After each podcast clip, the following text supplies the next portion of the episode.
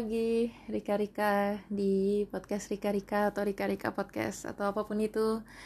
Dengan episode kedua tentang organisasi kali ini gue bakal ngajak temen kuliah gue Cairul dia itu aktif banget organisasi dan semoga podcast ini bisa entertaining dan berguna.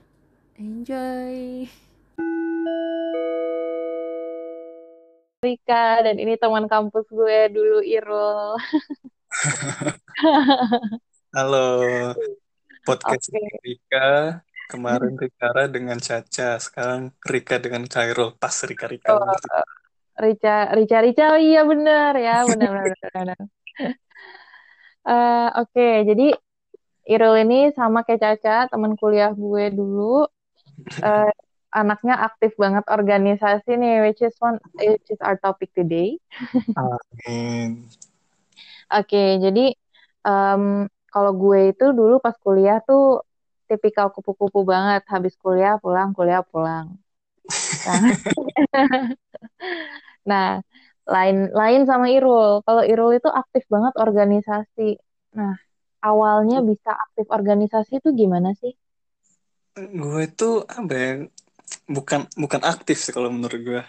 Oh, Tapi eh, nggak tahu ap- karena karena pertama kali nih, pertama kali sebenarnya kalau misalnya ngeliat dari bak- latar belakang ya, mhm. sedikit narik ke belakang, kalau misalkan dari ke belakang dikit, gue itu di SMA itu apatis banget Rik, orangnya. Oke, gue sekarang. gue tuh di SMA apatis banget asli apatis maksudnya apatis dalam artian bukan nggak peduli sama sekali ya tapi cuman kayak ya ya udah gitu loh oh ada A ya udah gue biarin aja gitu kan Mhm. Saat gue masuk kuliah itu eh, karena di pikiran gue adalah gue masuk Trisakti. Trisakti adalah eh, karena embel-embel Trisakti dengan kampus reformasi Oke. terus gue tuh mikir kayak oh mungkin eh, nih kampus emang kayak aktivisme nih orangnya. Gue mikir kayak gitu kan. Mhm. gue mikir kayak gitu. Terus gue ngelihat eh, waktu dulu tuh ngeliat eh, presiden kita lah dulu kan presiden mahasiswa Trisakti terus gue ngeliat wah kayaknya keren banget sih gue bilang gitu kan. Ter- Terinspirasi ya. Sih gue bilang gitu. Dan awalnya tuh gue sebenarnya kayak ya udah gitu loh. Maksudnya kayak cuman oh keren kayak gitu doang.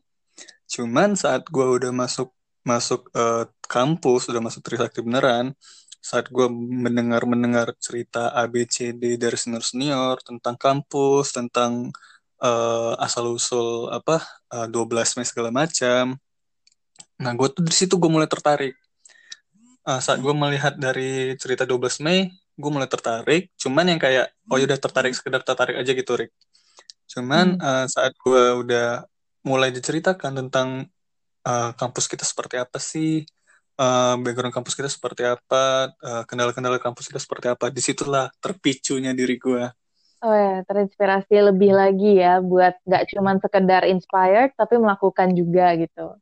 Mm-mm, gue tuh kayak mikir ah ini kalau misalkan kayak gini terus dan kalau misalkan orang lain gak ada yang peduli ya bakal gini-gini terus nih kampus. Gue bilang kayak gitu gue mikir kayak gitu. Oke. Oke dari situ gue kayak "Ya udah kalau misalkan eh, harus ada yang bergerak lah harus ada yang bergerak ya gue mencoba untuk eh, tergerak lah tergerak dulu.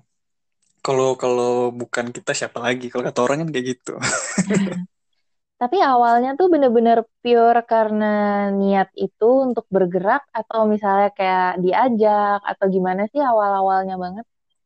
gue tuh awalnya tuh ya karena eh, jadi kalau misalkan narik belakang di sedikit lagi gue kan sebenarnya eh, angkatan 2014 Rick Oke. Nah, gue sebenarnya angkatan 2014 cuman eh, gue tuh kayak eh, pengennya masuk tuh negeri Oh, jadi nyoba negeri dulu. ya jadi gue eh, masuk negeri nyoba negeri segala macam nggak dapet. Berapa kali gue coba negeri nggak dapet nggak dapet ya udah. Eh, terus orang tua gue bilang kan ya udah masuk Trisakti aja kata orang tua gue Hah? gue masuk Trisakti terus eh, gue coba kan gue telusurin nih Trisakti seperti apa sih gue bilang kan.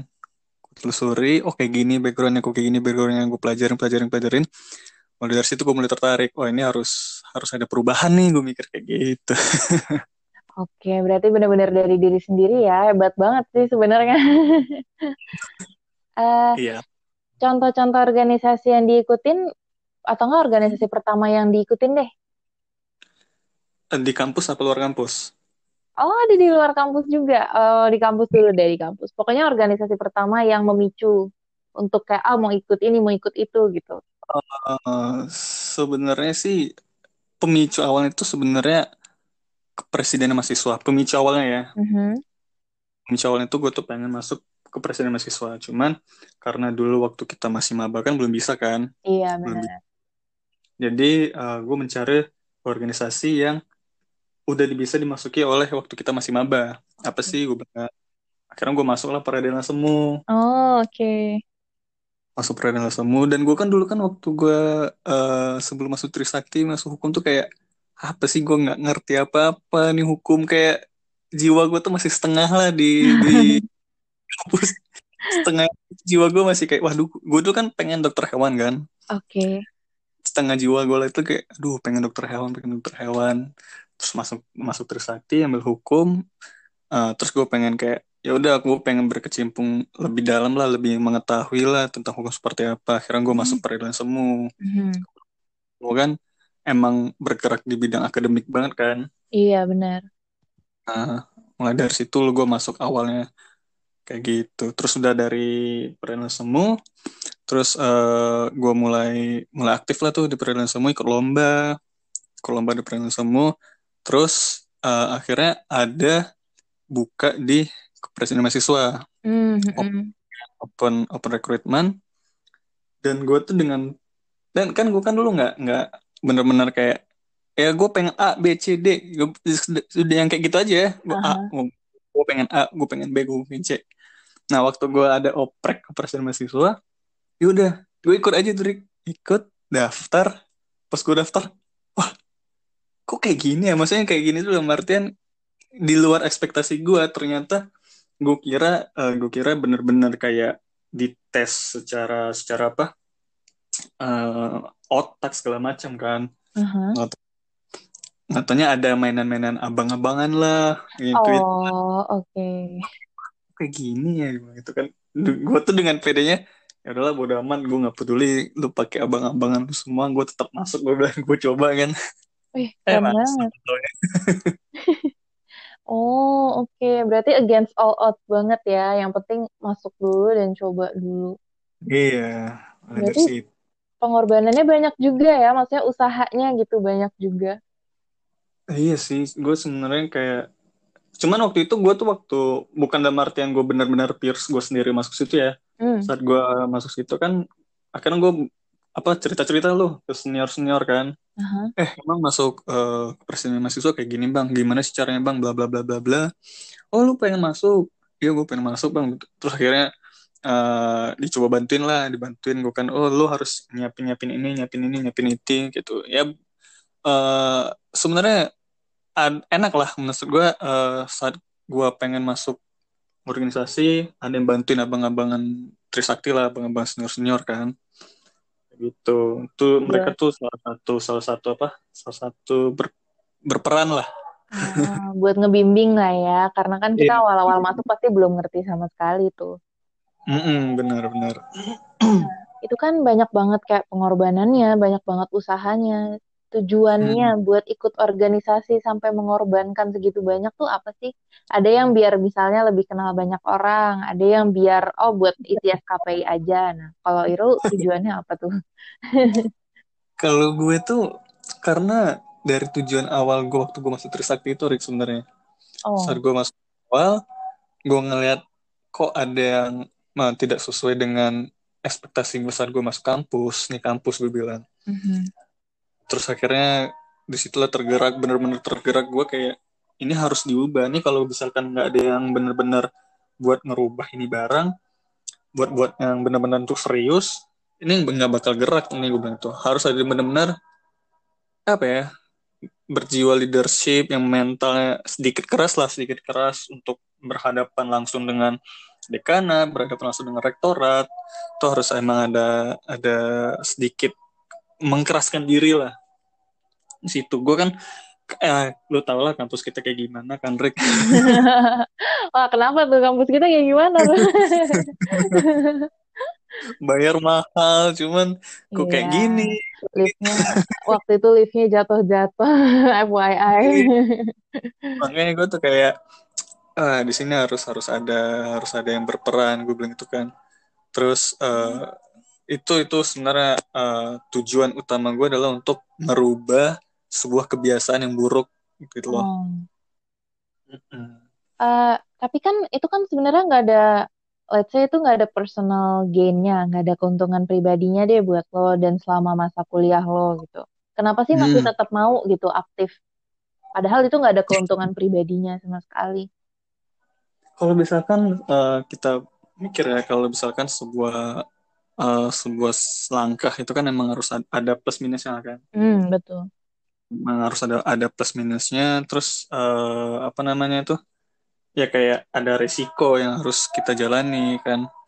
Dan sebenarnya plusnya tuh ada ada banyak sih menurut gua kalau misalkan plusnya ya. Mhm. Ini misalnya nih buat para para pendengar Rika Rika podcast nih. Buat gue Tapi juga. gue-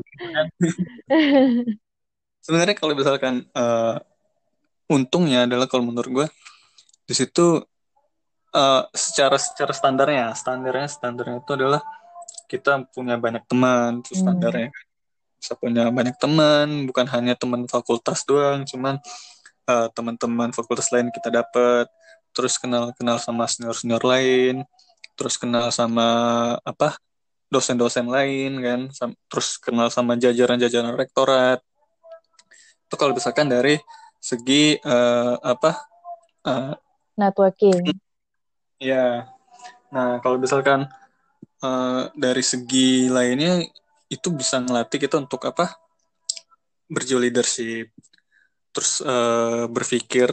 Ah gue tuh ada tuh moto dari gua satu organisasi itu. Mhm. berpikir kritis di saat krisis. Nah. Berpikir kritis di saat krisis. Catchy. ya Ya, itu itu benar-benar dilatih. Kita kan benar-benar kayak eh, ada kasus ini kita bedah kayak gimana nih? Eh, dalam waktu dalam waktu yang terdesak kita memikirkan kasus terus kita mencoba untuk menimbulkan rasa empati pada sekitar kan? Terus mau mencoba untuk peka terhadap dunia sekitar. Itu sebenarnya eh, bisa melatih diri kita secara sebenarnya kita tidak sadar sebenarnya. Saat kita berkecimpung kita nggak sadar tapi itu berkembang dengan sendirinya gitu loh Rick. Oh. berkembang dengan sendirinya. Padahal dulu yang kayak gue cerita di awal dulu, dulu tuh gue tuh yang kayak bodoh amat gitu loh. Sama sama suatu hal ada misalkan ada gimana gitu kan. Gue tuh kayak nggak peduli oh ya udahlah biarin.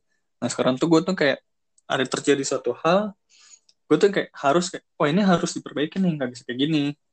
Itu benar-benar eh, ngelatih diri gue lah terus eh, buat rasa empati gue kepada orang sekitar peduli gue meningkatkan rasa peduli gue Juga sosial. terus eh, eh, itu kan eh, makanya gue tuh kayak semenjak gue ikut organisasi gue tuh lebih apa ya lebih Peka? lebih ini lebih peka lebih peka dengan dunia sekitar lebih empati gue begitu tinggi ya jadinya Ah, Oke.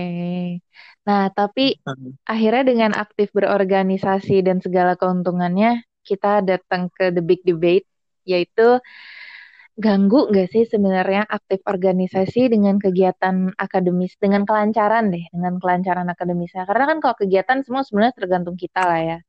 Tapi Mhm. kalau dengan kelancarannya gitu, as opposed to misalnya aku kan jarang banget eh, organisasi, hampir nggak pernah malah karena tadi kan kupu-kupu itu. Jadi eh, at least porsi waktu untuk benar-benar fokus ke akademisnya tuh lumayan besar gitu.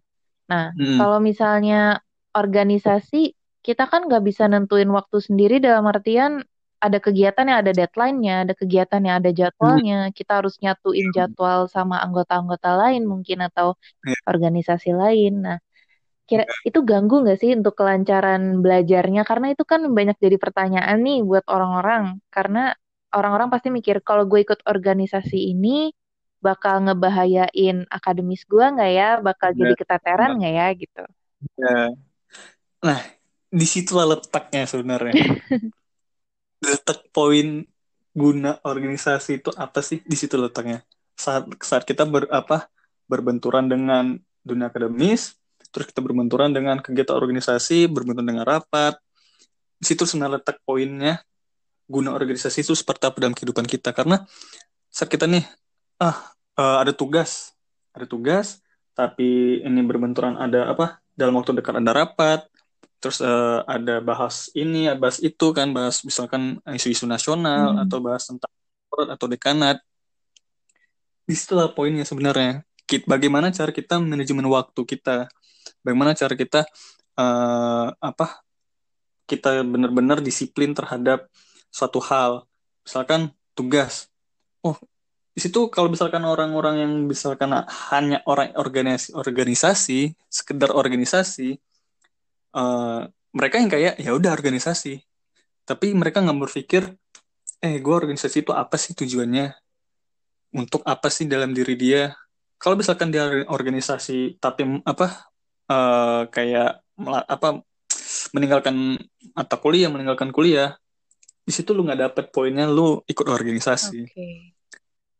tapi kalau misalkan lu bisa menjalankan organisasi dengan baik lu bisa menjalankan kuliah dengan baik dan lu uh, nilai lu bagus, organisasi lu bagus, di situlah lu berhasil berorganisasi menurut gue ya oh berarti organisasi itu nggak cuma ikut-ikut aja tapi komitmen dalam menjalankan kewajiban akademis sama kewajiban di organisasi yeah. gitu ya iya yeah. kalau karena karena kalau misalkan kita ikut organisasi cuman uh, misalkan orang bilang lu ikut organisasi itu bisa apa melatih leadership melatih jiwa apa disiplinan mm -hmm yang segala macam latih public speaking cuman kalau misalnya ikut organisasi cuman uh, saat ada berbenturan dengan kegiatan apa akademis kampus perkuliahan nggak bisa manajemen yang baik udah itu hilang dengan sendirinya hilang itu semua karena lu udah gagal ibarat katanya ya hmm, benar dan itu gagal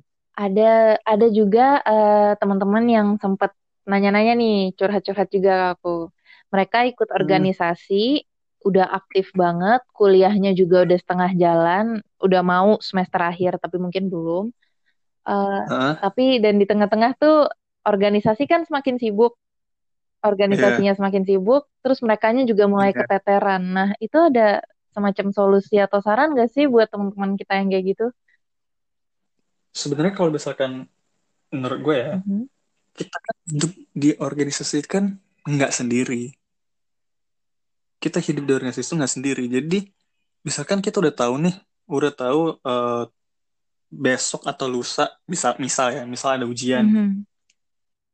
dan di waktu bersamaan kita tuh ada kerjaan organisasi.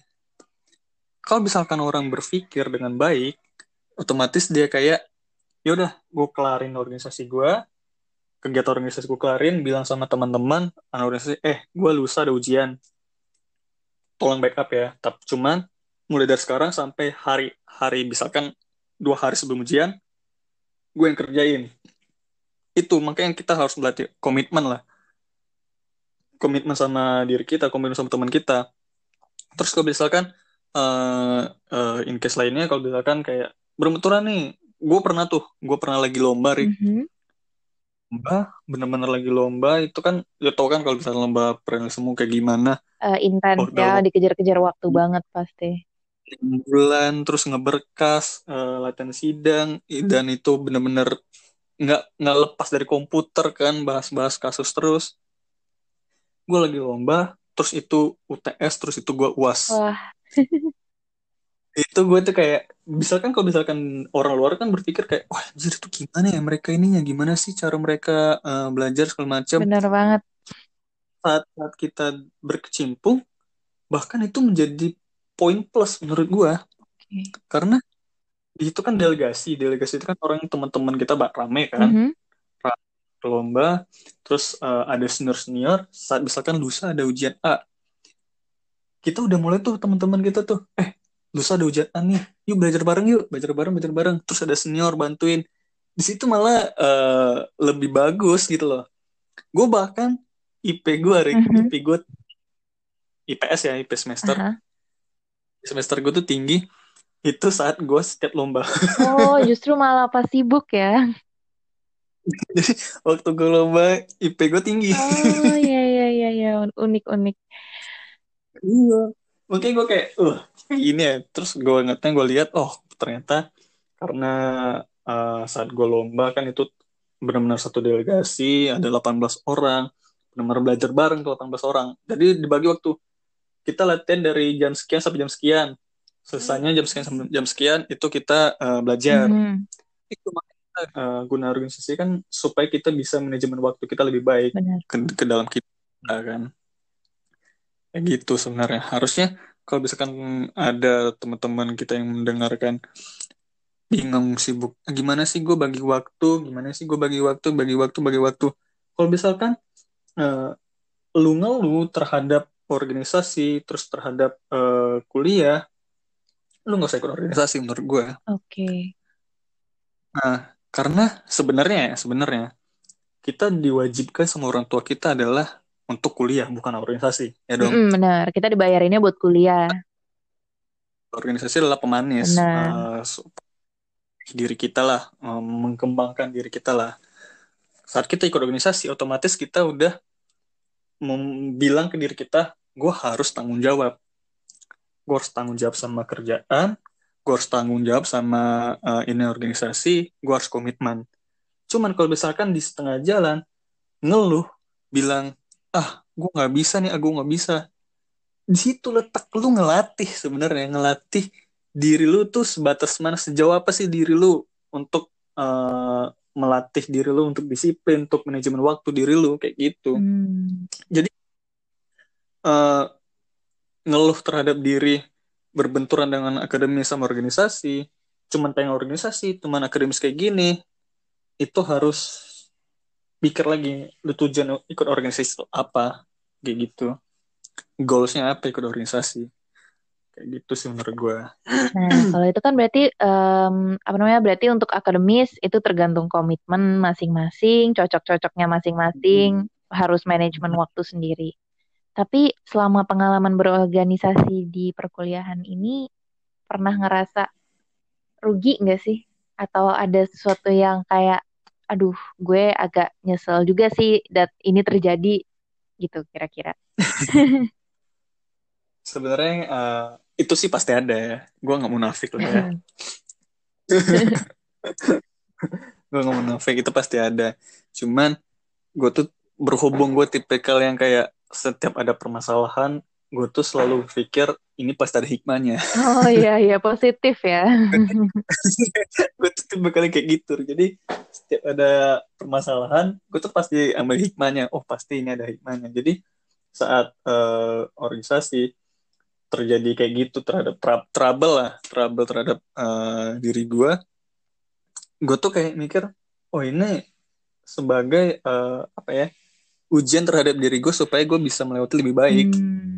Kalau misalnya gue melewati ini lebih baik berarti gue udah naik kelas menurut gue kayak gitu jadi setiap, setiap hidup kan itu kan ada ujian kan Iya. jadi uh, kalau kita bisa ngelewatin ujian itu ya kita udah cocok lah untuk naik kelas ibarat kayak gitu Salah satu experience yang paling berat atau yang paling misalnya menyedihkan gitu. Kira-kira apa sih? Nggak apa-apa nggak terlalu detail, cuman in general aja. gue uh, pernah tuh nah ini jadi saat mau masuk masuk semester akhir. Mhm. mau masuk masuk semester akhir. Terus uh, itu sebenarnya itu bukan bukan waktu tersibuk gue di kampus ya sebenarnya. Mhm. Nah, tapi di semester semester akhir itu uh, jadi kayak ada project. Kebetulan waktu itu kan gue ngejabat di kampus kan Rick Mhm. ngejabat fakultas. Terus uh, ada project di fakultas. Dan project kan tingkat nasional. Dan itu bener-bener kayak apa ya karena karena tanggung jawab gue lebih besar sih sebenarnya. Mhm. tanggung jawab gue lebih besar um, ngejabat terus ditambah um, ini nama fakultas nama Trisakti gue pegang ada di pundak gue itu sebenarnya yang bikin gue tambah sedikit berat lebih ber, lebih berat lah. Uh, jadi waktu itu kayak kita ada lomba kita ngadain lah Trisakti ngadain uh, lomba nasional mm -hmm. kan lomba nasional di Trisakti. Terus uh, kebetulan gue waktu itu ngejabat sebagai sekjen. Nah itu benar-benar kayak apa ya itu benar ibarat katanya ya kalau misalkan kalau misalkan orang-orang bapak-bapak lah mikir ya elah lu baru baru itu udah pusing banget mikirin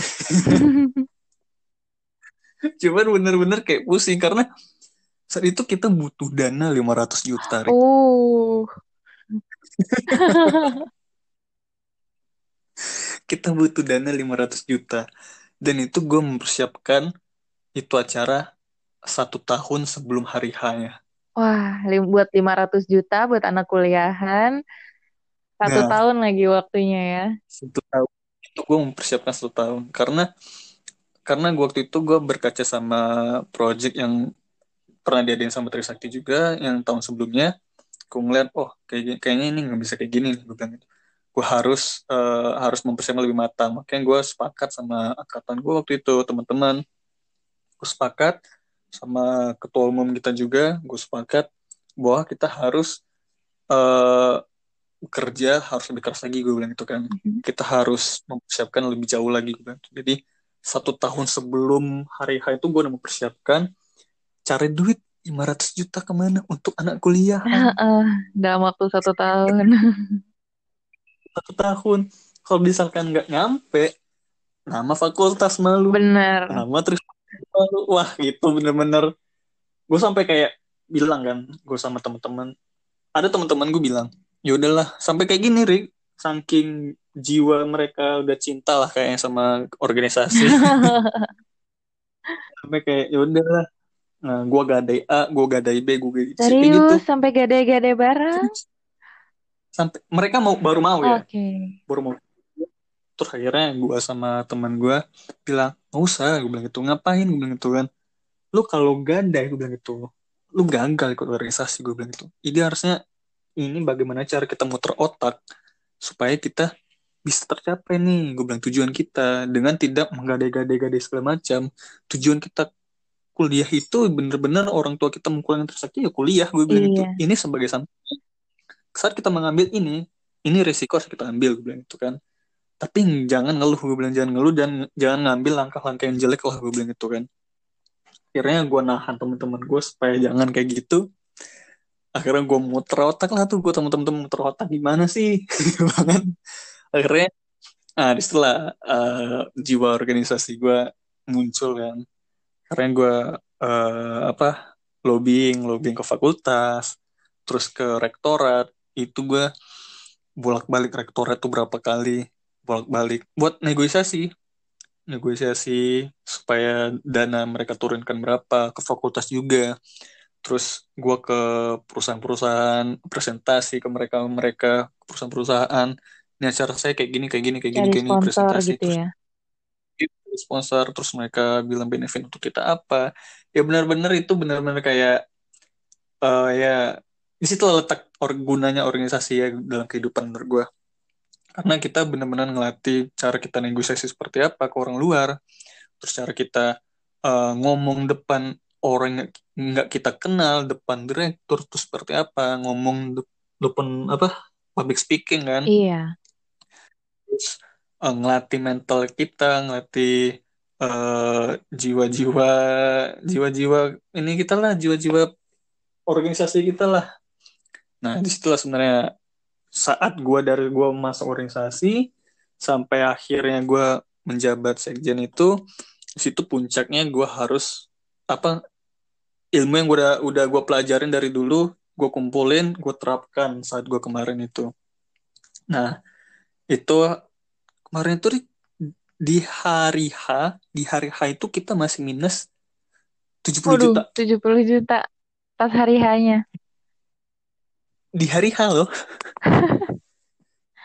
Tujuh minus 70 juta gila itu. Waktu hari H tuh gue kayak duduk kayak duduk kan aduh gimana? Tapi tetap jalan itu. Harus jalan lah ya udah hari hari kan ya harus jalan. Iya. Gue kayak gue harus menyimpan muka pusing gue depan adik adik apa junior junior iya. kan.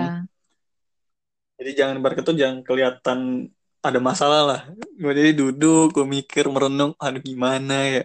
Lagi acara gue pergi keluar tuh pergi keluar ketemu rektorat lagi ngelobi pak gimana pak? Bla bla bla bla bla bla. Terus nyari sponsor di hari gue masih nyari sponsor loh. Sampai hari ini? Di hari H tuh gue masih oh nyari di hari sponsor. H. Ya ampun padahal acaranya udah jalan ya. Udah terus balik-balik. Kan malam evaluasi Mhm. kan. Malam evaluasi wah anjir gue nggak dapet nih gimana ya? Gue bilang gitu kan. Terus tiba-tiba gue ditelepon sama rektorat ngasih duit sekian juta.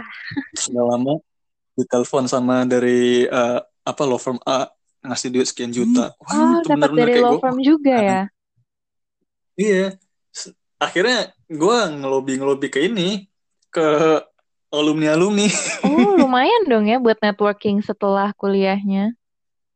Iya itu. Makanya gue apa enaknya organisasi itu kayak gitu. Karena eh, networking kita ke alumni itu benar-benar dapat sebenarnya. Apalagi kalau misalkan kita di organisasi itu baik lah, kerjanya bagus lah, pinter lah gitu kan. Gue tuh di organisasi apa yang nggak tahu ya mungkin menurut lu, menurut oke lu, lu gue di kampus tuh seperti apa? eh buat gue yang kupu-kupu Irul itu sangat-sangat sibuk tapi nggak pernah nggak pernah yang namanya bolos kelas. Maksudnya seenggaknya yang eh, gua notice ya nggak pernah ya, ya ketinggalan kelas gitu ya. Kelas kelas aja tetap tapi habis itu hilang. Habis itu hilang bener-bener hilang nggak tahu ke mana sibuk. Sebelum kelas juga nggak Iya. bisa dicari. Tapi nanti begitu kelas yang muncul habis itu pergi hilang lagi. Gue itu gue apa ini kebanggaan diri gue sendiri Mhm. sebenarnya. ya. Ini kebanggaan gue gue dari gue masuk kuliah sampai gue lulus itu gue nggak pernah namanya MG oh mantap. Berarti nggak ketinggalan dong ya Padahal- kewajiban kuliahnya? Iya itu karena gue harus mempunyai apa tanggung jawab lah. Tanggung jawab gue ke orang tua gue harus selesai. Terus ditambah gue kan 2014 kan aslinya kan. Jadi gue kayak wah gue harus lulus cepet nih gue bilang gitu. Hmm. cuman gue harus punya uh, soft skill gue untuk organisasi kayak gitu. Dan akhirnya kan berguna akhirnya maksudnya berguna benar-benar berguna menurut gue sampai gue lulus kuliah pun itu berguna. Oh. saat gue saat gue lulus kuliah tuh Rik, Aha. sebelum gue wisuda ya sebelum gue sebelum gue yudisium bahkan itu gue ditelepon sama orang ini kerjaan. Mau kerja di sini nggak? Mau kerja di sini nggak? Itu maksudnya kebanggaan gue lah saat gue mengikut organisasi Hebat ya, langsung ditawarin kayak kerja. gitu Ah, Oke, berarti walaupun organisasinya itu mainly organisasi kampus, tapi di luar kampus pun itu tetap punya keuntungan berarti ya.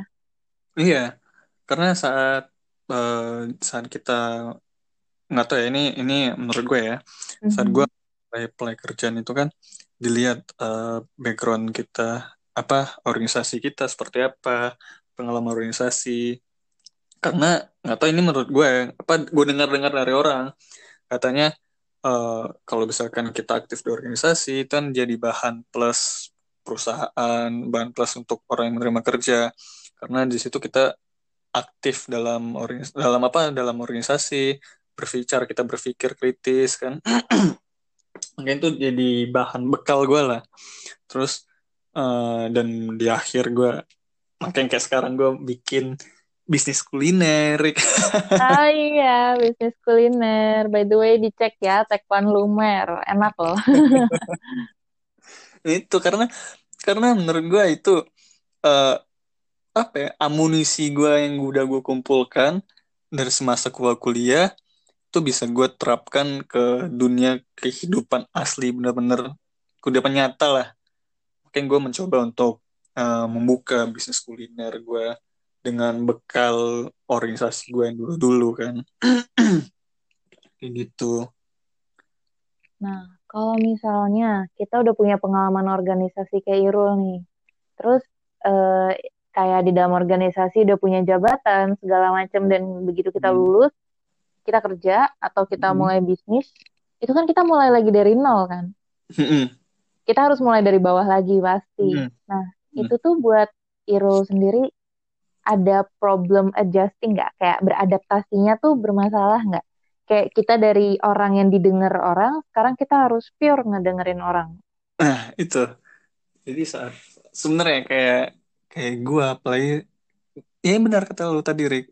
Biasa kita didengerin, sekarang kita harus, harus nurutin orang terus. Ya, di awal-awal gue ini, di awal-awal gue bekerja ya, wah itu mm -hmm. bertentangan banget sama diri gue. Bertentangannya kayak gimana tuh contohnya? Gue kayak misalkan uh, kerjaan kan, mm-hmm.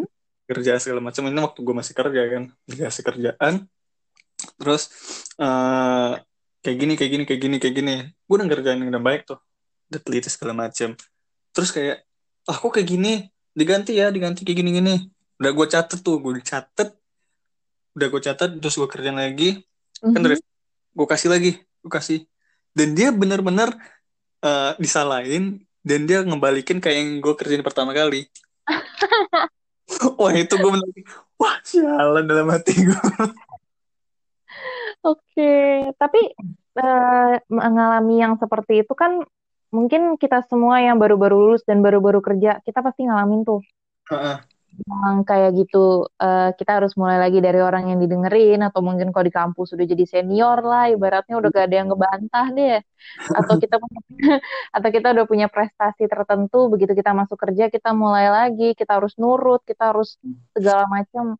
Ada nggak sih pengalaman organisasi uh, atau misalnya ilmu-ilmu dari organisasi yang membantu untuk beradaptasi dengan keadaan seperti itu? Atau malah bikin kita ngerasa makin kayak gue harus bikin usaha sendiri aja atau gue harus jadi the boss of myself aja gitu.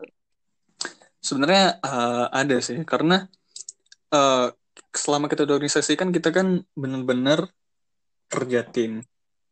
Nah mm-hmm. saat masuk dunia kerja itu itu kayak kepake uh, kerja tim kita di apa di organisasi saat kita di kerja itu benar-benar kepake. Dan cara kita menanggapi suatu hal seperti kita di organisasi biasa kan kayak menanggapi uh, suatu hal tidak apa dengan lantang atau dengan dengan PD kita bilang misalkan nggak setuju. Dan itu berguna menurut gue saat gue kerja. Walaupun terkadang ada beberapa bos yang nggak suka digituin kan. Oh ya betul. Karena kan biar gimana ada generation gapnya juga lah ya. Iya. Yeah. nah cuman uh, menurut gue itu jadi bahan gue untuk aktif di dunia kerja jadi uh, itu itu bisa bisa buat gue cepat beradaptasi beradaptasi di dunia kerja Rick. karena uh, karena tadi saat gue di organisasi gue tuh bener-bener orangnya kepo banget hmm. jadi saat dunia kerja pun kepo gue tuh ke bawah akhirnya jadi plus gue gue kayak bisa beli lebih belajar yang lebih baik itu lebih banyak dari orang-orang kantor dari senior-senior kantor kan dan modal buat muka tembok ya iya dan uh, dan sebenarnya kayak jiwa leadership gue tuh muncul uh, maksudnya gue mulai berbisnis itu karena gue berpikir uh, apa ya gue tuh kalau misalkan gue bisa memperkerjakan orang mm-hmm. kenapa enggak gitu loh okay. jadi bang tuh kayak gue sebenarnya gue dari dulu gue dari dulu tuh emang udah dari dulu gue tuh kayak pengen bukan pengen bisnis kuliner maksudnya. Pengen menjadi apa ya pengen punya punya perusahaan lah. Pengen punya usaha gitu ya. Iya pengen punya usaha. Akhirnya dari dulu gue tuh pengen kayak gitu. Karena di pikiran gue adalah ya kalau misalnya kita bisa mempekerjakan orang bahkan itu lebih baik ya kenapa enggak kan? Kenapa kenapa harus kita kerja sama orang? Menurut gue kan. Okay. akhirnya gue gue pakai ilmu organisasi gue cara gue uh, leadership gue di kampus seperti apa ya gue terapkan dalam dunia nyata sebenarnya seperti apa. Walaupun itu benar-benar susah. I know the struggle. Paham paham. Walaupun kupu-kupu sih. Cuman uh, karena yang uh, gue perhatiin adalah kan kalau misalnya orang berorganisasi itu kan mereka punya lingkungan organisasinya, hierarki dalam organisasi, habit yeah. dalam organisasi, ya kan? Yeah. Yang pastinya begitu kita apply di tempat lain selain organisasi itu ya perlu perlu adjustment lagi, perlu adaptasi lagi gitu. Jadi nggak menghalangi ya, walaupun uh, adaptasinya pasti sulit, tapi kan semua pasti ngalamin kesulitan yang namanya adaptasi. Cuman uh, menurut gue saat saat saat uh, di organisasi kita punya bekal, mm-hmm. cuman gue adalah saat lu di organisasi benar-benar menggunakan organisasi itu dengan sebaiknya ya, karena terkadang orang yang di organisasi kan yang kayak dia organisasi ibarat kata tuh 70% dia organisasi, 30% dia kuliah. Oke. Okay. itu menurut gue nggak bisa seperti itu. Saat dunia kerja pun tuh udah nggak nggak kepake dia gue organisasi percuma. Karena uh, di dunia kerja tuh walaupun kita organisasi penting, cuman kalau misalkan maaf ngomong uh, otak kita kayak gimana kan susah juga kan. Benar. Jadi harus harus balance lah harus balance karena organisasi kan itu kan untuk melatih soft skill kita bagaimana cara kita uh, berhadapan sama orang negosiasi sama orang uh, ngomong sama orang seperti apa terus cara bersikap kita depan orang seperti apa itu kan harus harus dilatih nggak nggak ada di perkuliahan kan benar benar uh, dan terus uh, cara kita nge-hire uh, adik-adik kita, maksudnya uh, anggota kita seperti apa, teman-teman kita seperti apa, kita uh, up mereka seperti apa, dan di situlah gue terapkan saat gue ngebuka bisnis sekarang kayak gitu, Rick. Hmm, oh ngomong-ngomong soal adik-adik dan nge-hire hmm. adik-adik, mm -hmm. uh, organisasi itu kan pasti regenerasi lah ya, yeah. dari senior ke kita, dari kita ke adik. Yeah. Nah, uh, ada orang-orang yang berpemahaman gini, gue dulu uh, pas mau masuk susah, keras. Jadi pas adik-adik kita mau masuk harus keras juga. Itu setuju nggak sih sama pemahaman yang kayak gitu atau ada pendapat lain? uh, menurut gue sih enggak lah, nggak nggak harus kayak gitu. Karena apa ya? Beda orang kan, beda orang kan beda zaman kan menurut gue kan. Hmm selagi kita bisa membantu adik-adik kita untuk lebih baik dan Martin gini kita membantu tapi bukan memanjakan oke okay. tetap nah, tegas ya iya jadi kayak uh, ibarat kata tuh kita ngasih tahu misalnya minta tolong ya kita kita kasih tahu A B C D cuman bukan kita suapin yang salah itu saat kita menyuapkan. Cuman hmm. ada yang kayak lepas tangan kan lepas tangan. Iya. Walaupun gue dulu dilepas tangan. Uh, dilepas tangan salah cuman dikasih tahu tapi biarkan mereka mengembangkan apa yang kita kasih tahu. Kayak gitu. Jangan mendikte jangan disuapin lah. Karena itu nggak baik sih menurut gue untuk untuk dia mengembangkan diri dia. Karena saat dia kayak gitu dan di dunia kerja dia bakal kayak gitu terus. Maunya disuapin. iya maunya disuapin terus maunya didikte nggak bisa nggak bisa inisiatif sendiri jadinya. Kayak gitu.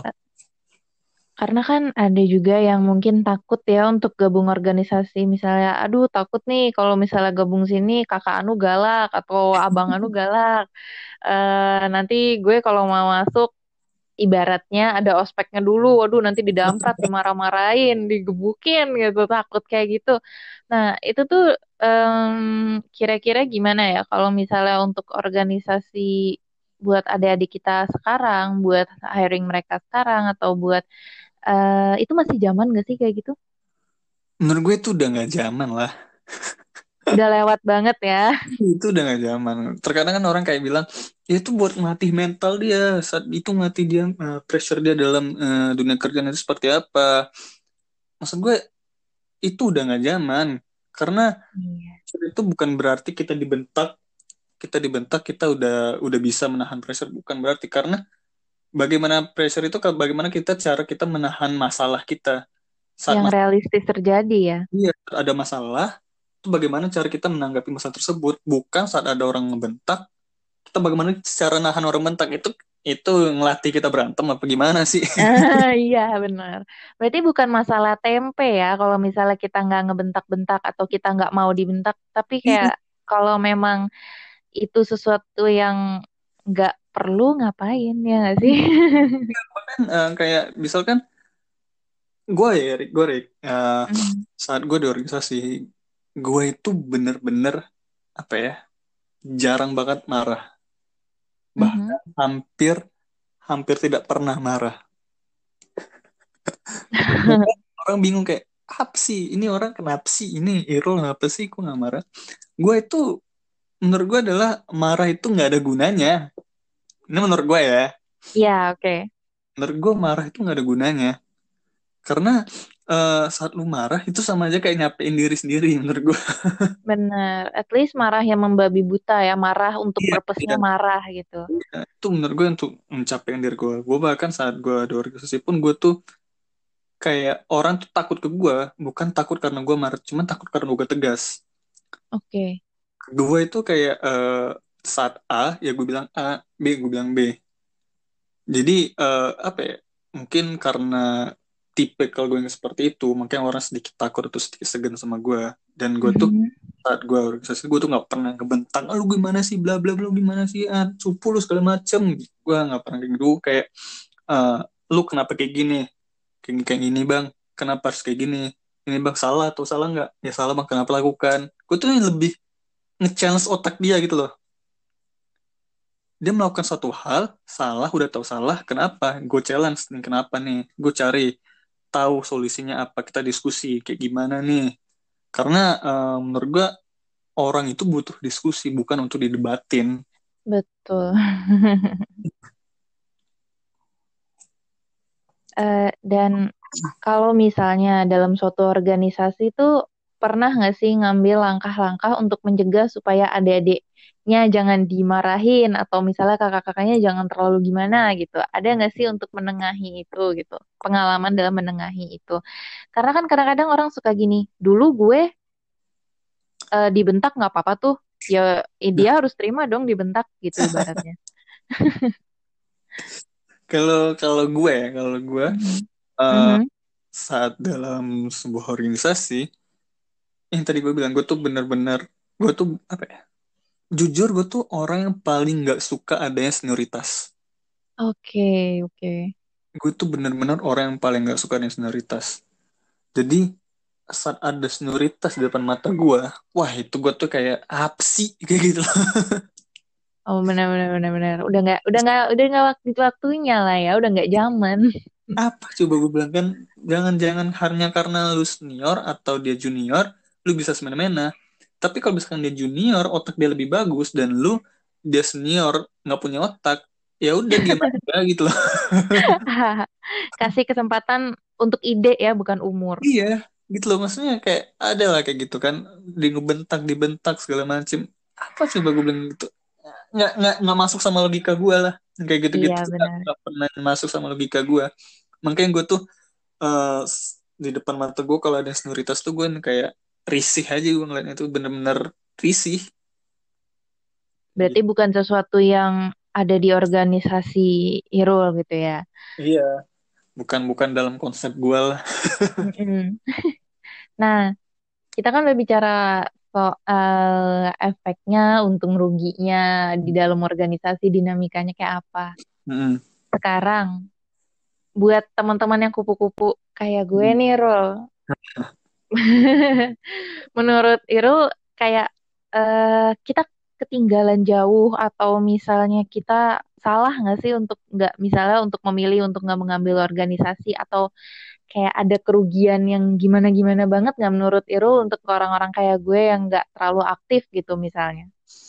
Uh, menurut gue sih untuk orang-orang yang kuliah pulang kuliah pulang itu sebenarnya kan pilihan ya menurut gue ya mm-hmm. pilihan jadi itu nggak bisa nggak di, bisa disalahkan menurut gue karena uh, misalkan gini dia dia emang kuliah pulang kuliah pulang. Tapi kalau misalkan dia kuliah pulang kuliah pulang tapi dia mempunyai jiwa yang leadership yang bagus ya ya, ya udah gitu ngapain harus ngapain harus dia ikut organisasi. Cuman ya, menurut gue orang ikut organisasi adalah orang yang benar-benar butuh menurut gue ya. Kalau gue ya kalau gue kalau gue emang karena gue butuh butuh dengan uh, organisasi dengan cara cara gue dalam organisasi seperti apa kalau orang yang kuliah pulang kuliah pulang menurut gue mungkin ya mungkin yang ketinggalan sama dia adalah sedikit uh, networking sih menurut gue. Oke, okay. karena mereka mungkin lebih jarang ketemu orang lah ya. Maksudnya persentase ketemu orangnya mungkin sedikit lebih jarang daripada yang berorganisasi terus gitu ya. Networking, terus uh, menurut gue mungkin kalau untuk public speaking nggak semua lah, nggak semua orang ikut uh, ikut organisasi public speaking juga bagus. Ada juga kok temen gue yang public speaking apa dia organisasi, cuman nggak bisa ngomong depan orang banyak. Cuman cuman dia tuh uh, ada otak, cuman nggak bisa loh menyampaikan depan orang banyak. Menyuarakannya gitu ya. Ya, terus uh, itu nggak nggak itu nggak terlalu menurut gue public speaking. Terus uh, apa ya? Sebenarnya ini sih uh, untuk kerja tim pun itu sebenarnya bisa dilatih. Dalam kita kuliah pun kan ada juga kan kerja kerja tim. Benar. Segala macam. Cuman uh, ada kayak networking sama untuk meningkatkan rasa empati menurut gue itu bisa supaya nggak egois gitu lah ya itu bisa sih untuk untuk orang-orang yang kuliah pulang kuliah pulang. Mungkin karena menurut gue orang yang kuliah pulang kuliah pulang itu bukan karena mereka nggak peduli sih menurut gue bukan karena mereka nggak peduli tapi menurut gue adalah bukan bukan diri dia gitu. Passionnya mungkin bukan di situ ya. Kan menurut gue itu bukan passion. Jadi gue nggak pernah menyalahkan orang yang misalkan kan ada tuh beberapa kayak teman-teman gue kayak apa sih nih orang-orang kuliah pulang kuliah pulang apatis banget iya iya betul. Menurut gue kayak ya dia diwajibkan untuk kuliah bukan untuk organisasi bukan untuk peduli dengan hal-hal ini. Ini aja jalan kita uh, apa langkah kita supaya kita lebih lebih peduli aja terhadap uh, organisasi menurut gua kan. Yang mereka nggak usah disalahkan. Itu pilihan mereka. Menurut gua kayak gitu berarti uh, teman-teman kita yang kupu-kupu dan nggak memilih untuk nggak berorganisasi selama kuliah tuh nggak perlu kecil hati lah ya istilahnya. Iya. Ngapain lo nggak nggak nggak boleh nggak boleh nih lah nggak boleh nggak boleh berkecil hati lah. Karena uh, kita pun di dunia apa di dunia kerja pun kan itu kan bisa kita bisa mengeksplor lagi kok sebenarnya. Kan itu kan dunia kerja kan itu uh, nggak semua orang organisasi saat masuk dunia kerja dia bisa lebih baik. Nggak nggak semua kayak gitu. Karena kembali Maka, lagi ke orangnya lah ya. Iya. Kayak tadi gue bilang kalau misalkan dia di organisasi kehidupannya 70% di organisasi 30% dia kuliah ya hasilnya nol menurut gue sayang ya karena kewajiban utamanya tetap kuliah walaupun aktif organisasi. Iya benar. Karena uh, kalau kayak gue ya kayak gue kan kayak gue mm-hmm. kayak organisasi tujuan gue apa dan gue nggak apa nggak meninggalkan kuliah setelah gue lulus gue pun tahu tujuan gue harus apa gue ngerintis bisnis seperti apa itu cara gue untuk gue apa ya itu uh, apa amunisi gue yang saat gue kumpulkan di dunia kuliah gue okay. Saat di gue lulus gue untuk merintis bisnis segala macam gue kembangkan bisnis gue dan tetap gue uh, apa ya du, jiwa aktivis gue tetap muncul saat saat kayak gini kan saat terjadi uh -huh. seperti ini. yang lu tahu kan gue membagikan segala macam kan berbagi okay. jiwa berempati lah lebih peka lagi kayak gitu karena itu itu itu sebenarnya bekal gue saat gue di kuliah akhirnya gue bawa sampai sekarang. Kayak gitu.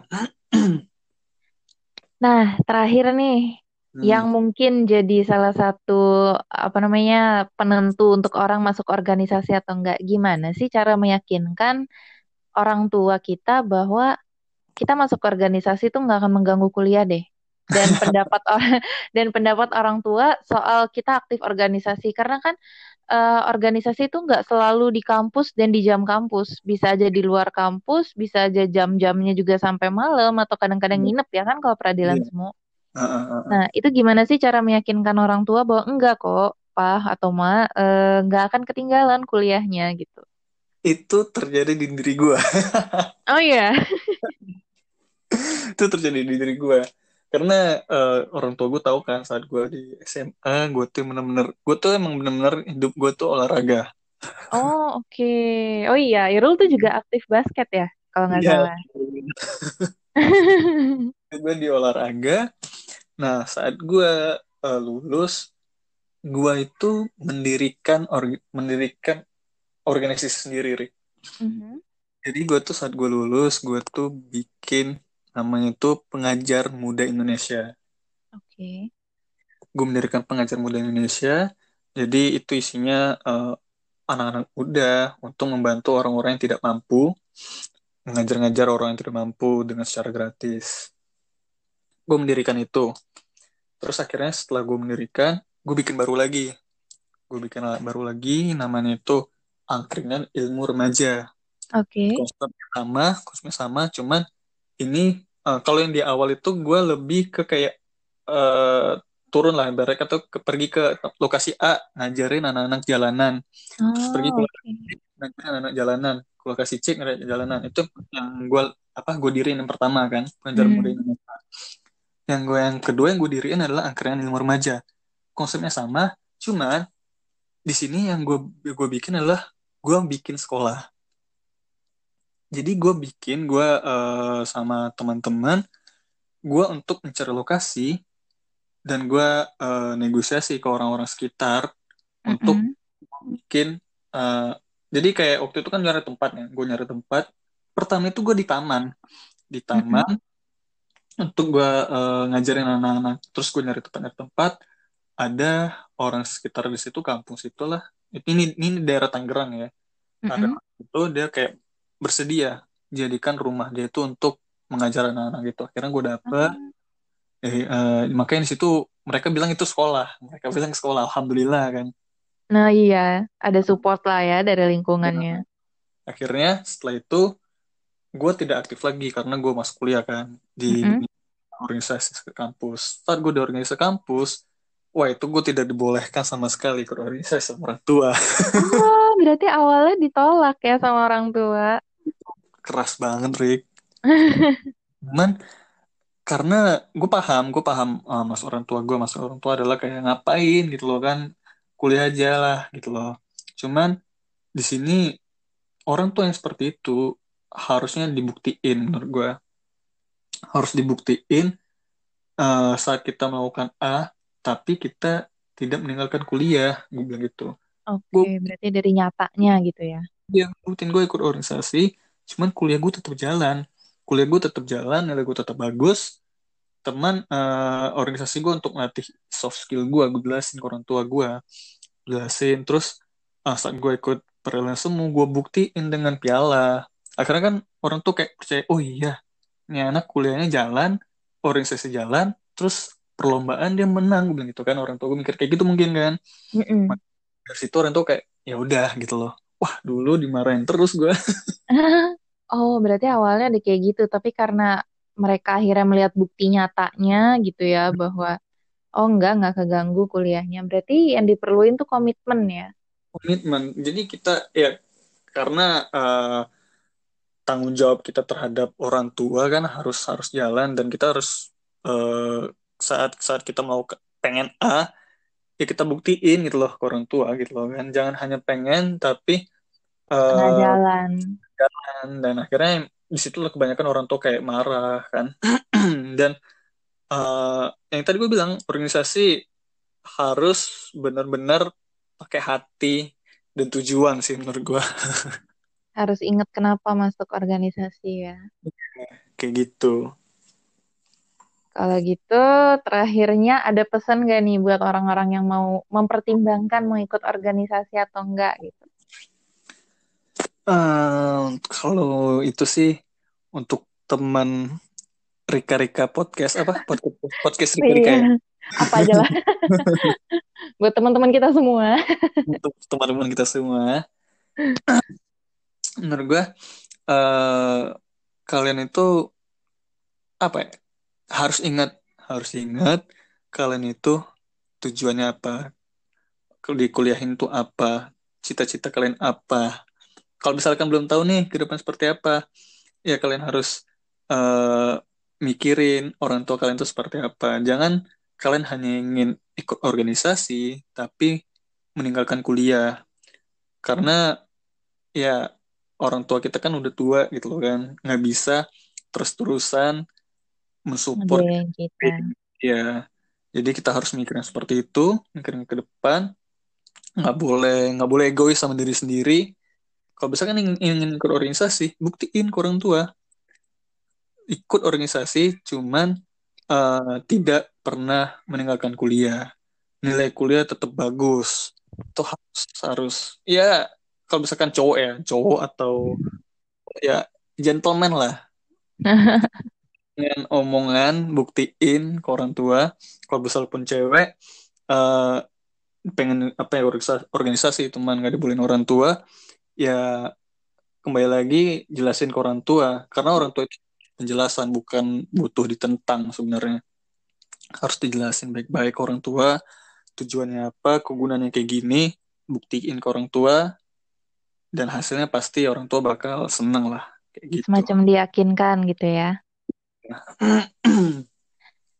Oke deh Irul, begitulah tentang organisasi dan Irul dan Tekwan Lumer. Jangan lupa dicek dan dibeli. uh, Instagramnya Tekwan Lumer. iya tuh Tekwan Lumer.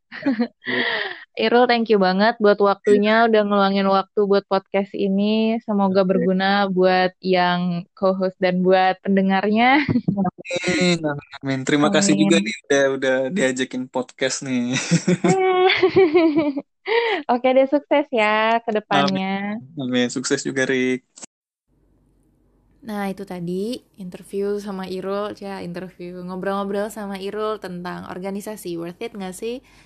uh, semoga bisa bantu teman-teman misalnya mau gabung organisasi atau yang khawatir soal kelangsungan akademisnya dalam organisasi atau uh, insecure kayak gue nggak suka aktif organisasi hmm, kira-kira gue bakal gimana ya nanti semoga terjawab semoga membantu atau at least mengarahkan uh, apalagi ya itu aja selamat uh, berpuasa lagi besok dan kalau ada salah kata atau salah penyampaian, mohon maaf.